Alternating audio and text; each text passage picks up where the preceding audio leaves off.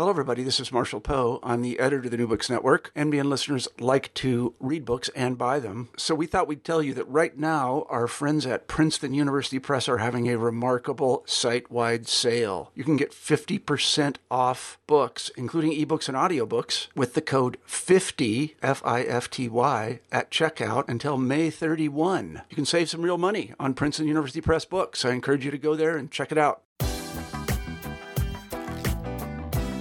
Hello, everyone, and welcome back to New Books in Anthropology podcast, a podcast channel of the New Books Network. I'm Reagan Gillum, a host on the channel, and today we're talking to Dr. Chinyere Osuji about her book, Boundaries of Love Interracial Marriage and the Meaning of Race. Chinyere is an assistant professor in the Department of Sociology, Anthropology, and Criminal Justice at Rutgers University Camden. Chinyere Osuji, welcome to the show. Thank you. Thank you for having me. I'm excited. Thank you. Um, so, I was wondering if we could begin the interview by you just telling us a little bit about yourself, um, your background, your training, um, and then how did you come to write this book? What sparked your interest in this topic? Sure. So, um, again, my, I'm Chinyere Osuji. Um, I was raised in, in Chicago, Illinois.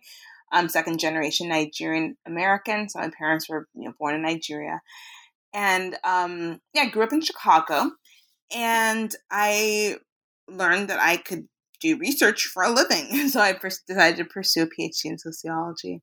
And so um, I went to University of Illinois and majored in sociology and Spanish as my second major. And then I took some time off to do a Fulbright in Spain to do research on African immigrants there. Um, and but after that, um, I I had a shifting of interests and realized that I was more interested in race in Latin America and the Caribbean. Um, I transitioned to a program at Harvard, and I was in the sociology program there for a while. Got my master's. Wasn't sure if I wanted to do academia. Worked at a nonprofit in Chicago, and then ended up at UCLA working with a Brazilianist, Edward Telles, um, as well as Stefan Timmermans and Mignon Moore, some excellent qualitative, um, some excellent scholars, um, the latter two qualitative scholars. And I was really interested in affirmative action policy in Brazil and trying to understand how it was that, you know, thinking about the 2000s, that this was a time when the United States was dismantling its affirmative action policies, but Brazil was in it at, at the time creating all sorts of affirmative action policies for people who are poor, for people who are indigenous and people who are um, who are Afro descendants. So I ended up doing that type. I started, you know, researching um, quota systems in, um, when I was at UCLA, and see, moving there from Chicago, I was really surprised at the large number of interracial couples in Los Angeles.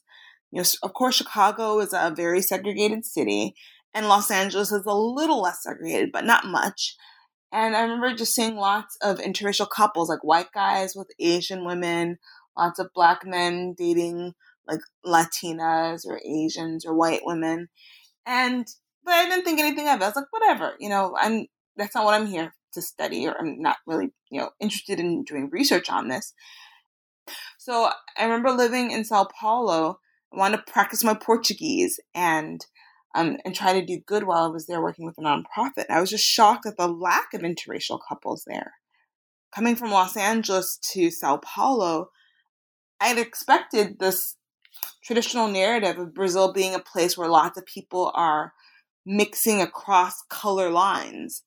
And when I was in Sao Paulo, I saw a lot of white people with white people, black people with black people, brown people with brown people and I lived in a neighborhood, Jardins, which is a very well-to-do neighborhood, much like Bel Air, right, where UCLA is UCLA is right next to Bel Air in West in Westwood in West Los Angeles.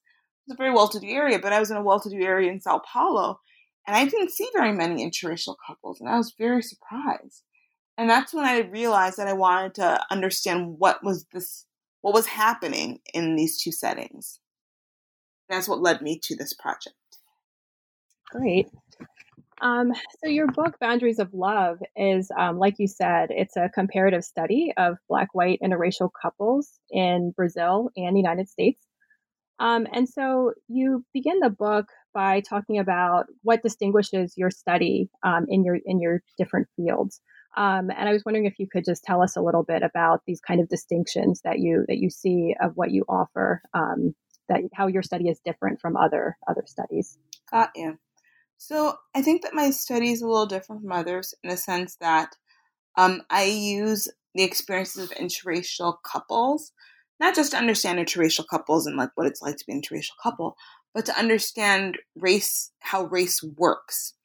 And I think that this comparative element, looking at couples in the United States and Brazil, highlights both the similarities and the differences in how race works. So, especially sociologists and the social scientists at large, we often say things like race is a social construction, right? I teach my students this all the time, Introduction to Sociology. And it's, it's I think it's almost like a, a common phrase in our society. But I think that by looking at race comparatively, it enables us to have a new lens to see how race can be constructed in different ways, but yet in ways that still maintain white supremacy, that still maintain hierarchies, even if um, there are different mechanisms involved. So that's one of the things that um, I wanted to h- highlight in this book that we can use interracial marriage to understand how race is similar and different across societies. But also, I think it's really um, novel in the sense that I look at how race and gender intersect as well as educational attainment to produce different meanings as it pertains to um, how race is constructed in these societies. So, by looking at the experiences of Black women with white men, as well as experiences of Black men with white women, we can see how um, how these different social categories matter to yield differences in experiences. Also, I was really interested in this thing called the boundary, right? The the social when we think about like social boundaries and thinking about ethno-racial boundaries. So there's the anthropologist Fredrik Barth, who really um, pushed for us to not think about ethnicity as solely like what the different foods that people eat and drink, the different dances, performances that people are engaged in, right? Different customs, but instead to think about ethnicity in terms of how people are constructing an us versus them. So what does it mean for for you to be an, a member of my us and for those people over there to not be a member of our us, to be a them. And so understanding what people, how people are piecing together this boundary. If we think about a wall between different people and thinking about what are the different bricks that people are using to create this wall between peoples, um, I think is really helpful for understanding how ethnicity works. So I tried to bring that perspective to um, looking at how um, race and to some extent ethnicity work in the United States and Brazil, and using the experiences as experiences of these interracial couples to do so. So thinking about things like how are um, Black people in Brazil thinking about Blackness, you know, versus how Black people in the United States are thinking about Blackness, and how do their white spouses understand those differences, right? And like, are they thinking about things like basketball? Are they thinking about things like space? Are they thinking about segregation? Um, and so the next question is about um, the two the two locations. I think you answered um, this question of why you chose a comparative study um, and what a study in two locations offers. Um, but I hear you also you started in São Paulo, um, which I thought was interesting, and then you moved to Rio de Janeiro. and so I, wondered, I was wondering if you could orient us a little bit, like why Rio de Janeiro and Los Angeles, and if you could just orient us a little bit about the sort of differences in the two locations. So there's differences of like racial, you know, ideas um, about racial mixture, um, like you mentioned previously. So I was wondering if you could just talk about those two different locations. Sure. So the academic response is that these are two large cities, right, in their respective countries. Like Rio is the second largest city in Brazil. LA is the second largest city in Los Angeles. And they both, I think, occupy um, they're very important for how people outside of the societies understand those different countries. So thinking about like Hollywood images, people all around the world know the United States through the images it projects through Hollywood, right? Whether or not it's actually true. Um, and thinking about um, Brazil, people often associate it with samba, with carnival, things that are you know very central to um, to Rio de Janeiro carioca life. People from Rio are called cariocas. So that's one aspect, right? Like these are great places to compare. They're both also beach places where a lot of life is happening on the beach. But also, from an academic standpoint, these are both cities where you have opportunities for race mixture to occur. You don't have um, cities that are all black or all white. Uh, you have very multicultural, very diverse cities where people are able to meet partners of different colors and connect and and marry. Um, and so there's that element. You, you need to have opportunity for interracial for interracial coupling um, if you're going to do a qualitative study, especially of interracial marriage. But also, there's just the feasibility aspect of it. So I was a graduate student at UCLA, and I went there wanting to be Brazilianist, and I went to Brazil to do research and realized that I had to be in Los Angeles for another year because of the fellowship I had. So on the other hand, from the feasibility standpoint, like, oh, I guess I have to stay in Los Angeles for another year, right? And so that also like um, lent itself to studying Los Angeles. And I know a lot of like qualitative researchers and ethnographers. One of the um, first tenets of doing research is starting where you are. You know, where are you? Like, start here. And so that's one of the um, one of the things I ended up doing in my research in Los Angeles. Also, I knew a lot of people in Rio de Janeiro, so I didn't go back to Sao Paulo because I didn't have very many connections there despite living there for about two, three months. I went to do research in Rio de Janeiro because I had several friends, actually from UCLA, who had moved to Rio de Janeiro. In addition, um, one of my advisors had several contacts with people in Rio de Janeiro. So this made it easier to find people to interview. Mm-hmm. Okay, thank you. Um, and so moving on to the to the data that you the very rich data that you were able to um, obtain from these interviews with these couples um, you you begin by talking about um, this idea of the romantic career um, which is which is your idea that you um, that you discuss and support um, in the beginning of the book in the first chapter and so i was wondering if you could talk about your idea of the romantic career and how that relates to the ways in which people end up in, in interracial relationships um, in Rio de Janeiro and Los Angeles. Sure. So when I talk about this concept of romantic career, I draw a little bit on um, this notion of the identity career that um, sociologists have talked about. Um, and it's something that's really um, prevalent in, uh, I believe, in the research on deviance. But what I wanted to get at was how people draw on their prior romantic and dating experiences to understand their current preferences, ethno-racial preferences, or their lack thereof um, in ro- romantic partnership and in marriage. So thinking about how people have um, experiences in dating or hookups or um, uh, rejections that lead to them or that either lead to them um, matching up or partnering with particular people, or that they partner with particular people and they have this narrative of how that came to happen. So I was really uh, interested in understanding this process of becoming an interracial couple. And so what I find was that um, I was really surprised to see that in Rio de Janeiro, I found that a lot of people were very explicit about um, placing ethno-racial boundaries at the center of who they decide to partner with meaning that people were very explicit about their preferences. Like i i love black men so I, I met several white women who were married to black men of course um, who talked about adoring negão negão meaning big black men. So on the one hand that can have like a sexual connotation but it didn't always. In the um, carioca context when people think about black men. They're often there's this comparison between black men, people who are descendants of Africa, and people who are Portuguese and like Spanish and Italian descendant people, and understanding and and it's a very stereotypical understanding, right? That that these are people who are shorter people, who are smaller people, they're smaller men, and so in a way, this desire for negão became a, almost a way of saying, I love men who are tall, dark, and handsome. Um, but this was especially something that I found prevalent among um, white women who had, who talked about explicit preferences for negão. When I talked to black men, their black husbands, several of them said, you know, I love all kinds of women, or I prefer black women, or I prefer morenas. You know, and that can have all sorts of different meanings. Um, but what can I do? The loiras keep coming for me. Like the white girls just keep coming for me. So there was this sense that they were giving into the chase of um, these white carioca women.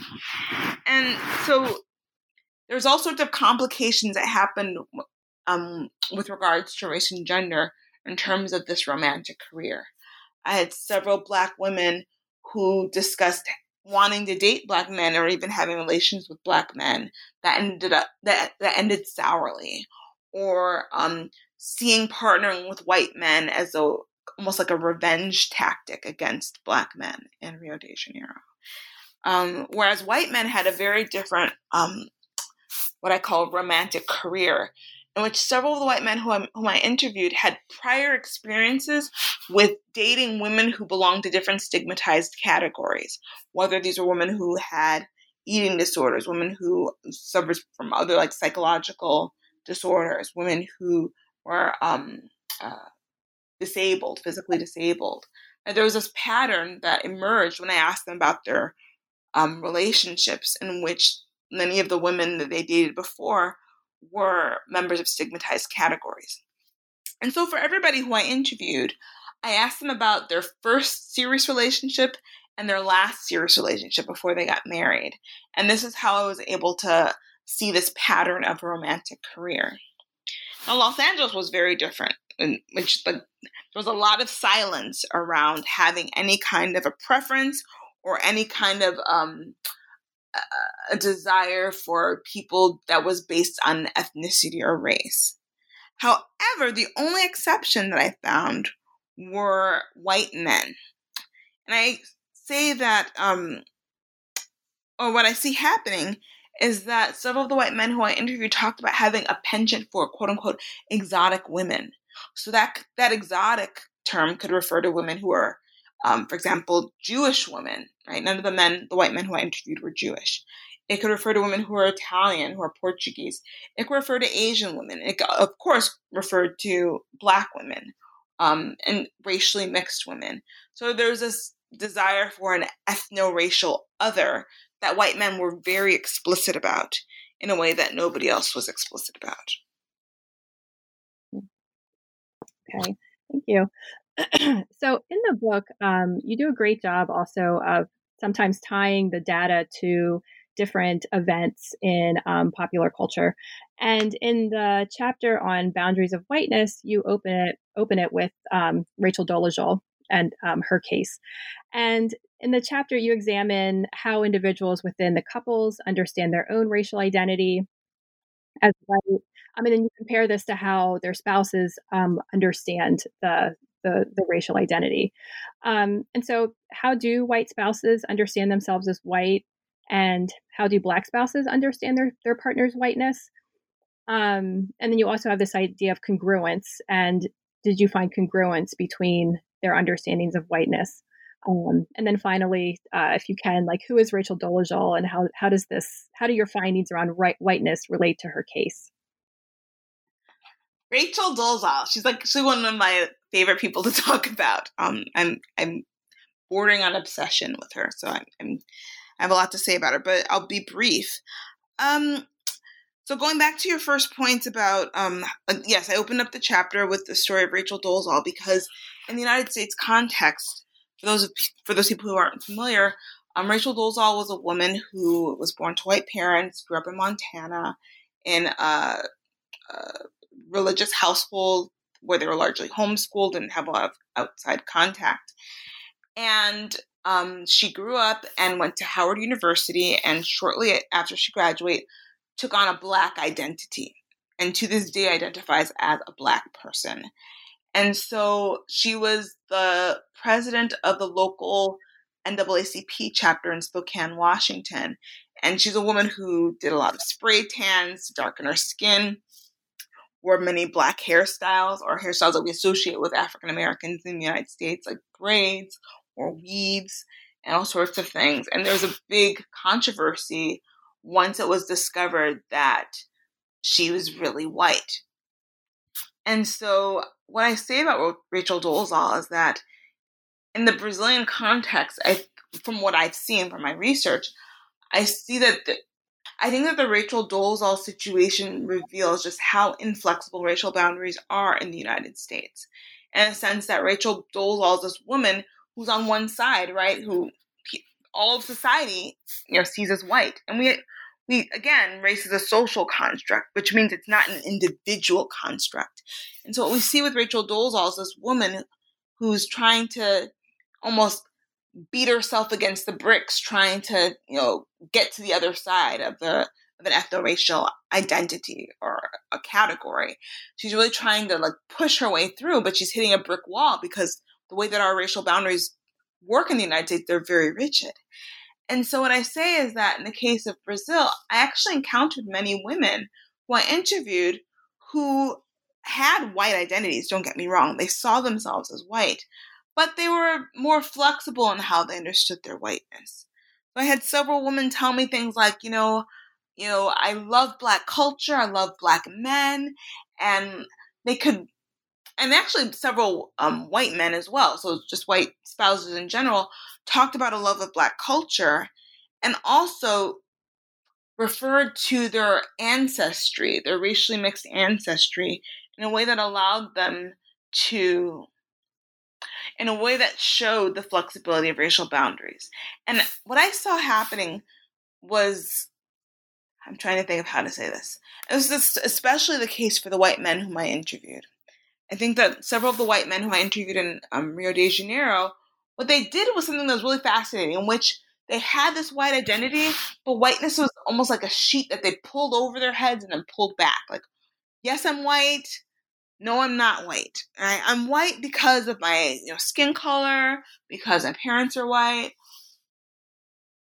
I'm not white because I have racially mixed ancestry, um, because I have a big butt, I've got curly hair, because in this Carioca or Brazilian understanding of race, white people can't have curly hair. White people only have curly hair if they have black ancestry. So there's this flexibility around whiteness that I um, um, that I reveal in the book, in which I'm sorry, I'm like trying to get a lot of complex thoughts out. Um, in which white people were able to push against this boundary, right? So it was more flexible, even and sometimes and even more porous at times, in which they could see themselves as white but not quite white. So white identity was not as stiff for them. So much so that several of the white women who I interviewed referred to themselves as negras frustradas, in the sense that they're women who are frustrated black women because they are white, but they wish that they were black. And I think that in Rio de Janeiro in Brazil, Rachel Dolezal would probably be seen as one of those negras frustradas, a woman who loves blackness, loves black culture, loves black men, loves black hairstyle, loves black music, what have you, and wishes she were black, right? But isn't.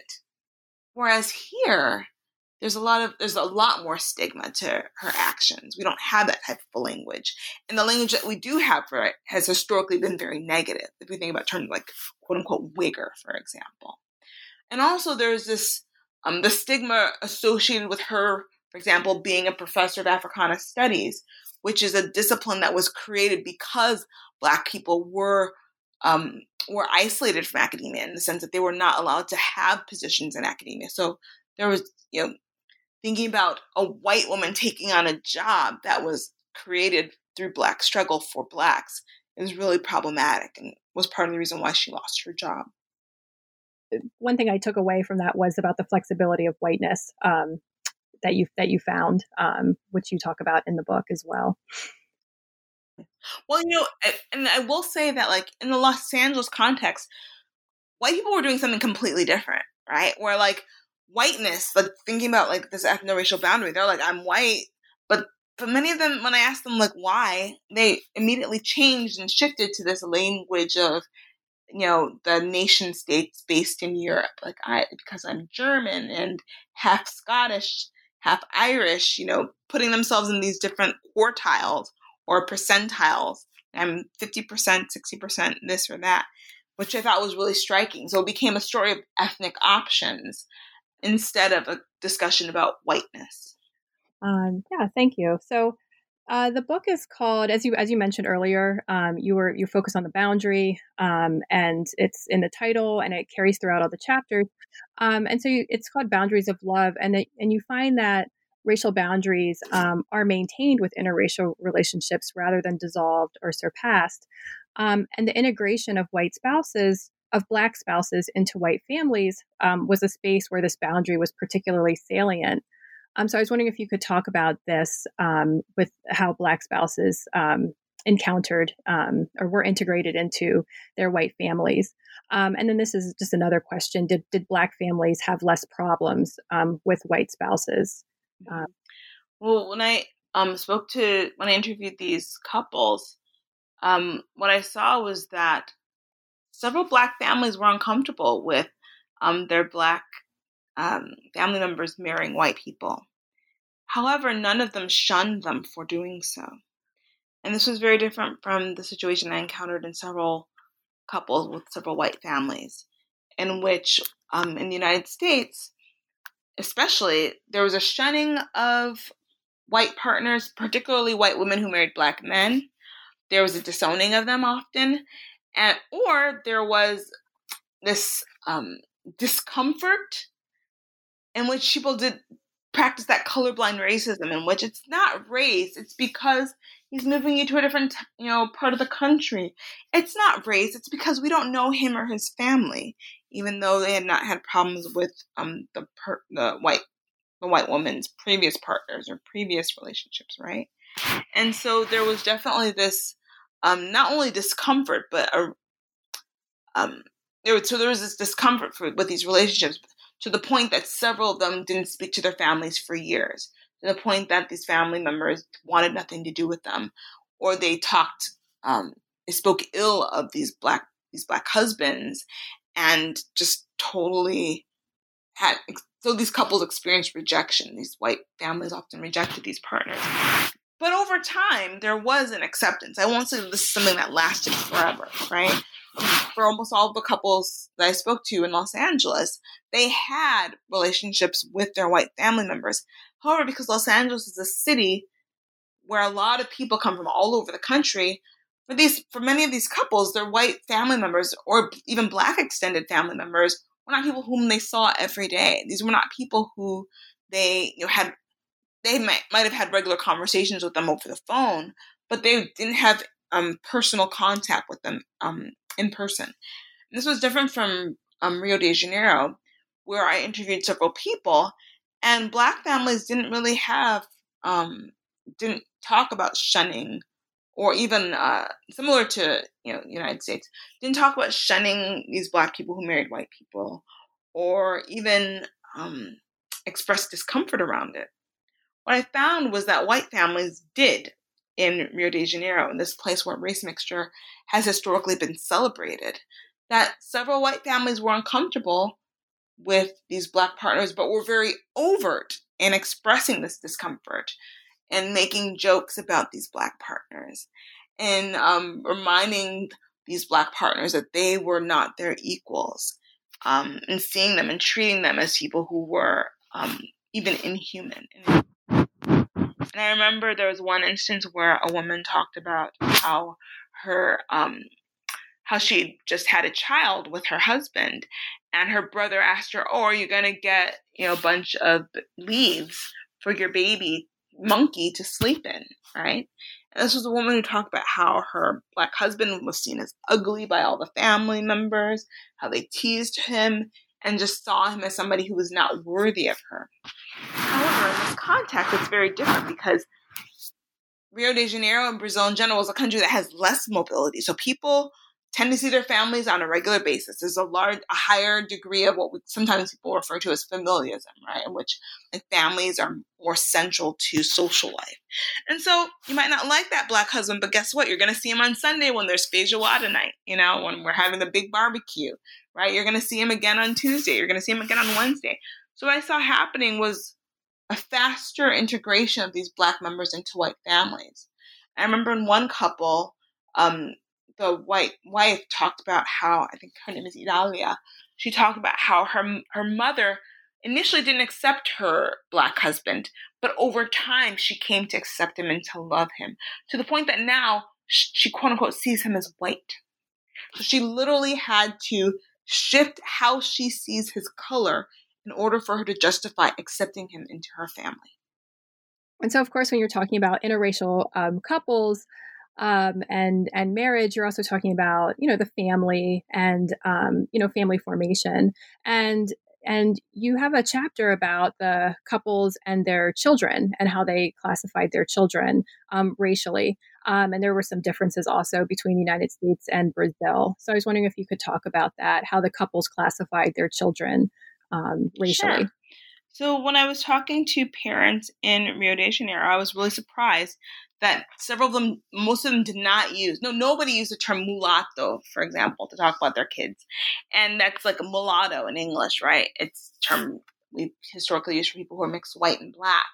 So in the Brazilian context, it's a term that's very sexually charged, right? When we think about a mulata, we think about like a woman who's dancing half naked at a samba carnival, right? We're not thinking about your child, your child, your, your daughter.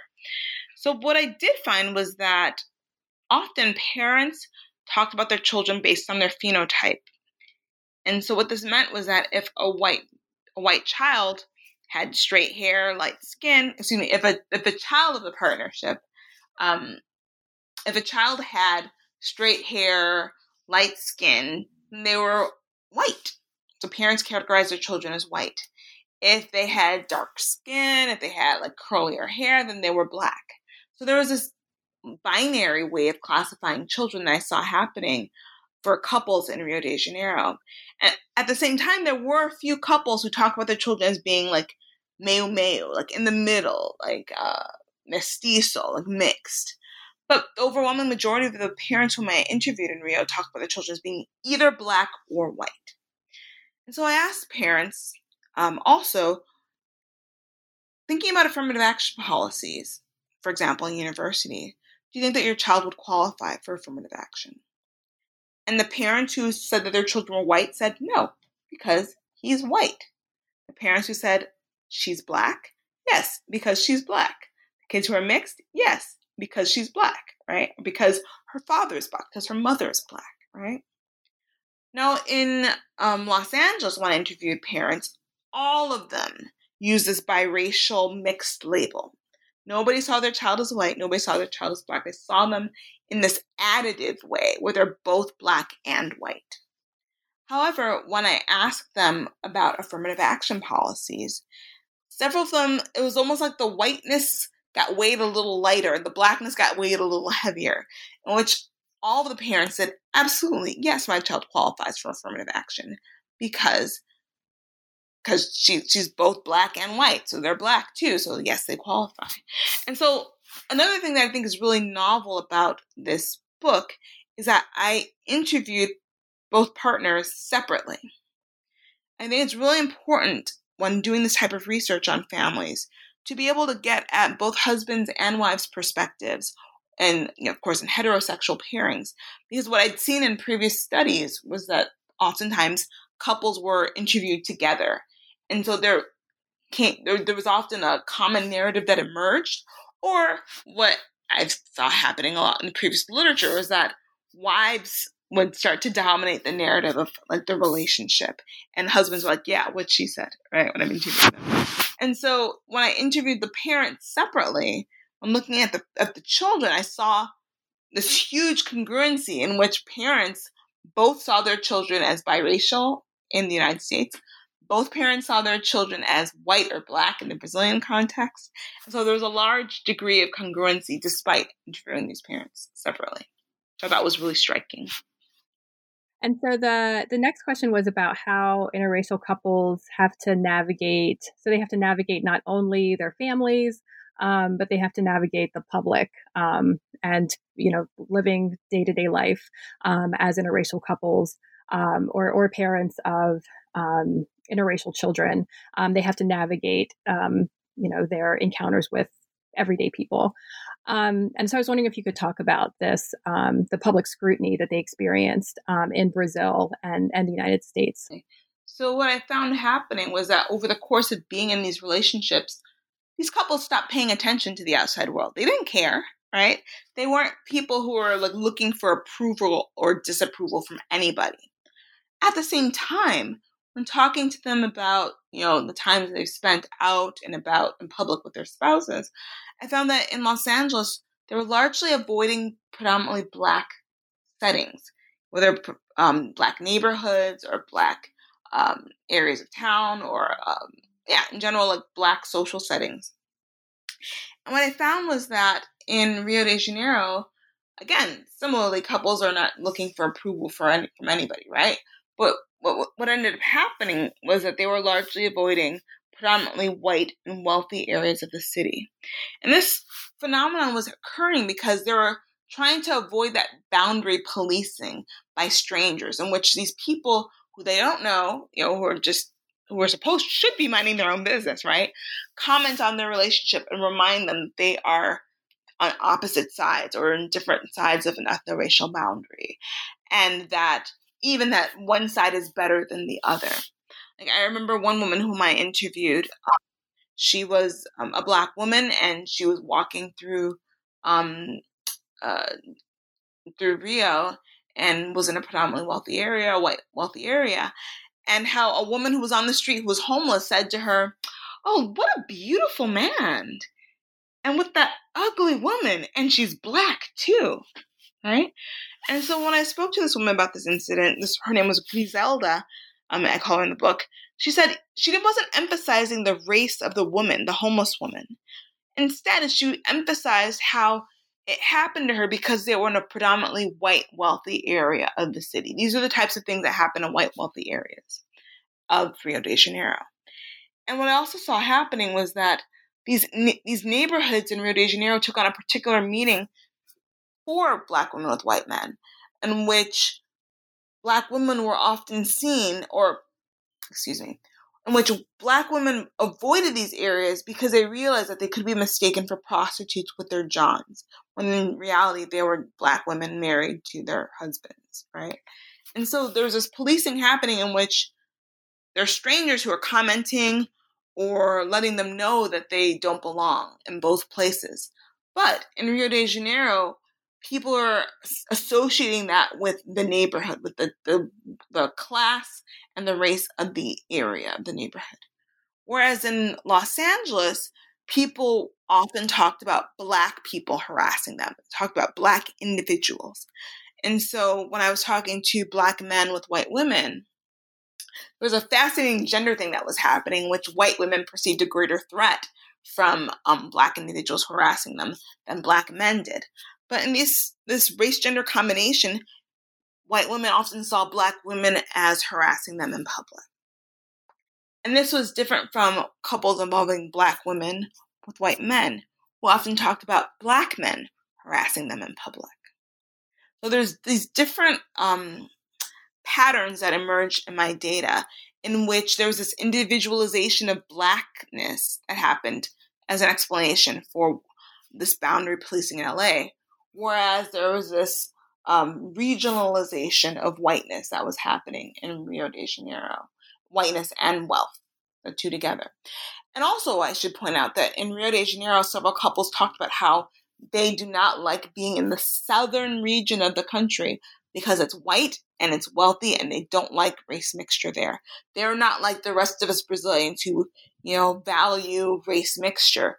Down there and further south, they don't like race mixture. So they don't like couples like us. Um, so I wanted to shift the questions to um, talk a little bit about the carrying out of the research. And the book is just filled with so many um, rich voices of the couples, um, descriptions of the couples and their you know interactions. Um, and so I was wondering, how did you find the couples um, for your for your research study?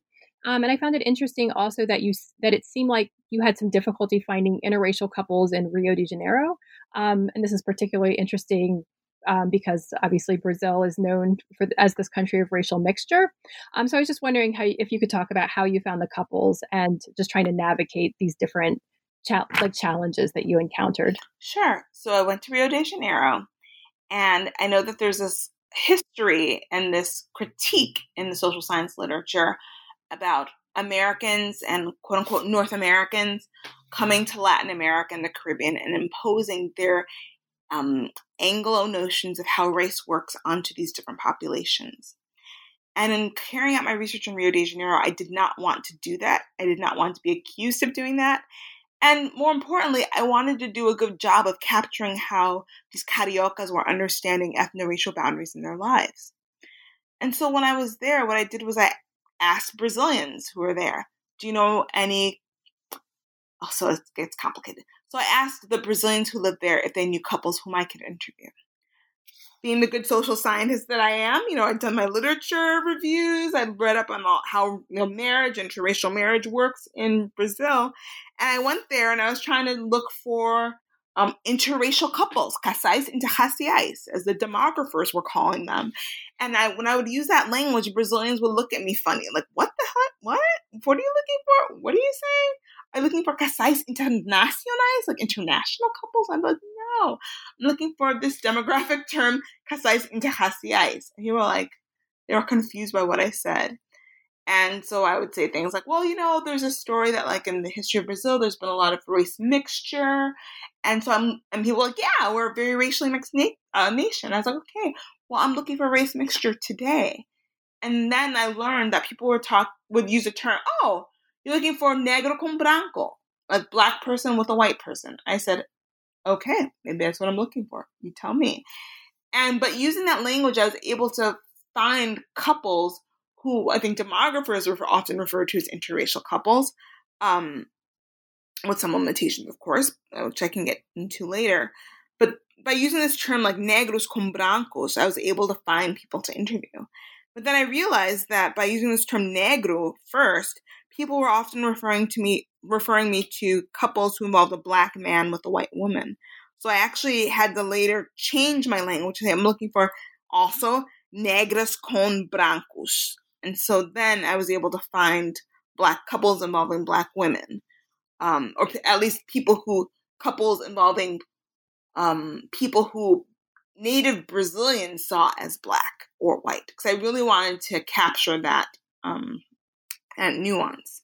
And so thinking about how to categorize these people became became complicated in the sense that I wanted to get at the social level of how interracial couples are treated, right? From a societal perspective, but also how people identify themselves also matters. And so I, of course, would ask people, like, how do you identify yourself? And what I found was that the overwhelming majority of the people whom I interviewed identified themselves in the exact same way that they were identified by strangers. There's only like maybe three, two or three people who didn't use those terms. But even when they didn't use terms like negro and blanco, they, they didn't overlap in how um, their parent, uh, excuse me, how their partner identified themselves. So there's still this element in which we are of different colors, right? Like we do not, we are not the same in this like ethno-racial race color sense. When I was in Los Angeles, I had an easier time in the sense I could just say, I'm looking for interracial couples, I'm looking for black white couples. But it was just as difficult because there, of course, Los Angeles is a very diverse place with lots of Latinos, lots of Asians, lots of whites, some blacks. You know, um, it's funny thinking about like how um, Los Angeles, especially in the 90s, was projected as far as like South Central and Los Angeles being a place that was predominantly black and thinking about the hood, like boys in the hood, etc. And how that has shifted dramatically where there is no like South Central anymore. Now it's South Los Angeles, right? And even so, like looking for couples involving black people with white people were very diff- was very difficult. I talked to lots of my friends and colleagues at UCLA, and I started looking for them in public places. So I went to Venice Beach to try to find couples, and I was more successful in finding at finding couples at supermarkets because I could see a couple and see their kid, or on a couple of occasions see a white woman with a child who looked like they were probably biracial and ask, hi, in a really like non-threatening way, like, might you be in a black-white relationship? You know, and try to recruit people that way. I really had to put myself out there in a way that was very awkward. I often had friends with me who, a friend with me who tried to like help me with recruitment to like you know, build the morale because it was difficult to do. But that was how I was able to find my respondents in Los Angeles. Wow, that sounds sounds very brave, um, and that is definitely um, a, a, lesson and a shared feeling. I think with uh, some you know ethnographers and people who do this kind of qualitative research. Um, and you also talk about in the book um, having to the nuances of the different places of Brazil, of the differences between Brazil and the States come out when you talk about research methods as well. Um, or doing or carrying out the research. Um, and so you talked about, you know, for consistency, of course, you ask the same questions um, uh, across the different the different countries to the different couples. Um, but of course, you know, with the different cultural contexts, um, you have to balance the the reactions. And one thing you talk about was asking people in the United States um, about like what is their race um, and the kinds of reactions that they would give you. Um, and I was wondering if you could talk about this because obviously in Brazil you got different reactions. It seemed to be perfectly fine to ask people about this, but in the United States it was a little bit more of a awkward question, and you had to navigate people's responses um, in a certain kind of way. Oh, absolutely! It was so awkward. I feel like a lot of my project, for those of, for those who are really interested in methodology, I think like the title of my presentation would be like doing awkward research, right? so asking those questions that people think are stupid. So yes, when I was in Brazil, I would ask questions like, "What is your color?" which is the Brazilian equivalent of asking like, "What is your race?" essentially and of course there's a large like literature on what is what that means in the Brazilian context. But essentially that's what it was. Now when I was in Los Angeles asking talking to people, interviewing them and I'd ask them, What is your race? They would look at me like I was crazy. And it was awkward. I had to I had have to tell them, well, okay, pretend that I'm like a Martian coming from another society or another world and trying to understand how race works in this country. Just you know give me like your understanding of what your race means to you. And also give me your understanding of what your spouse's race means to you. So there was that element that um that i uh had to negotiate when doing this research. Um, and then I really liked how this idea of the boundary was very consistent um, throughout the book. It, obviously, it's in the title and then you explore it in different facets of the the chapters. It's it's very well, it's very consistent, and the book is just very well put together. Um, and I'm wondering, is this a was this a feature of your dissertation? This idea of the boundary, um, or did it come about after when you were going from um, dissertation to book? Hmm. I mean, I, I know that I had always been interested in applying that um, ethno-racial boundary perspective to this research. I didn't do it in a consistent way in my dissertation. My dissertation was written very differently. It was written as several articles. Um, I didn't understand how I was going to write the book um, when I was doing my dissertation. I had all this data, and I had like some things I thought were important that I knew had to be chapters in the dissertation. But I, it took me a long time to figure out how to talk about um, this thing called finding a partner of a different race, right? And so I'm in the, a department where there's a lot of criminal justice scholars, a lot of criminologists. And I remember talking to uh, my former chair, Drew Humphries, about my research and seeing and her using different terms that were related to the deviance literature. And I remember thinking, huh, that might actually be helpful for me. So I started like reading um, more about uh, how deviance and crime works, and of course, like I'm I'm not making the argument that these couples are deviants. They are people who you know are kind of are. I mean, it's complicated. Do you want to use the label that has such a negative connotation to these people? Absolutely not. But these are people who are not following the quote unquote normal paths in society, right? The overwhelming majority, something like 80%, is it like 85%, I believe, of all Americans marry people of the same race. In Brazil, 75% of people marry people who are in the same color category, right? So um, I had to figure out a way to talk about this. So my dissertation looks very different from this book. And then overall, um, it seems like one of the main interventions in, of the book um, revolves around how we popularly understand the relationship between interracial marriage and and racism. Um, and so I was wondering if you could talk about talk about this, um, one of your like main takeaways of the of the book. So I think it's important to recognize that there's boundary work that's involved when marrying a person of a different like ethnic or racial group or mem- of a different category. And one thing I didn't emphasize earlier was that people are able to blur or bridge ethno-racial boundaries. The thing is that they require other social categories to do so. So, what, for example, when I spoke to some black husbands, the way that they talked about their white wives, even though their wives were white, they saw themselves as kind of covering their wives' whiteness, right? With their own blackness. And it's because of the way that patriarchy, the way that gender works in our society, in which there's that historic understanding of men covering their wives, right? That's part of what the institution of marriage is about. So they were able to use other social categories to bridge over or to blur um, ethnic and racial differences. And so what I'm talking about in this book is I'm showing that that we shouldn't automatically assume that interracial marriage will lead to this blurring of racial boundaries. And that, in fact, what we see happening is that oftentimes these couples themselves reproduce these racial boundaries. They sometimes, you know, push against them or challenge them, right? But they would require other social categories to blur over them. Okay, so we've taken up a lot of your time today. Um, so before we end, um, can you tell us what you're working on um, for your next project? Sure. So I'm actually doing something that's not Brazil related. I have decided that I'm going I'm I'm actually looking at Nigerian nurses, specifically well West African nurses, and trying to understand how they negotiate um, ethno-racial boundaries of care.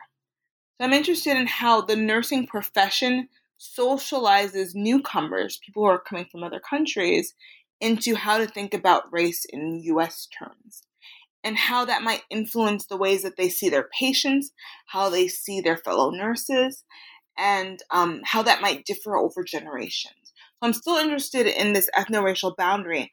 I just want to take it to another context to understand the socialization aspect of it and also understand different policy um, policy issues that are surrounding the, the, this project. That sounds like a really great and important project. Um, and so, thank you for writing this book, Boundaries of Love Interracial Marriage and the Meaning of Race, and for talking about it with us today. Thank you for having me. It's been a pleasure.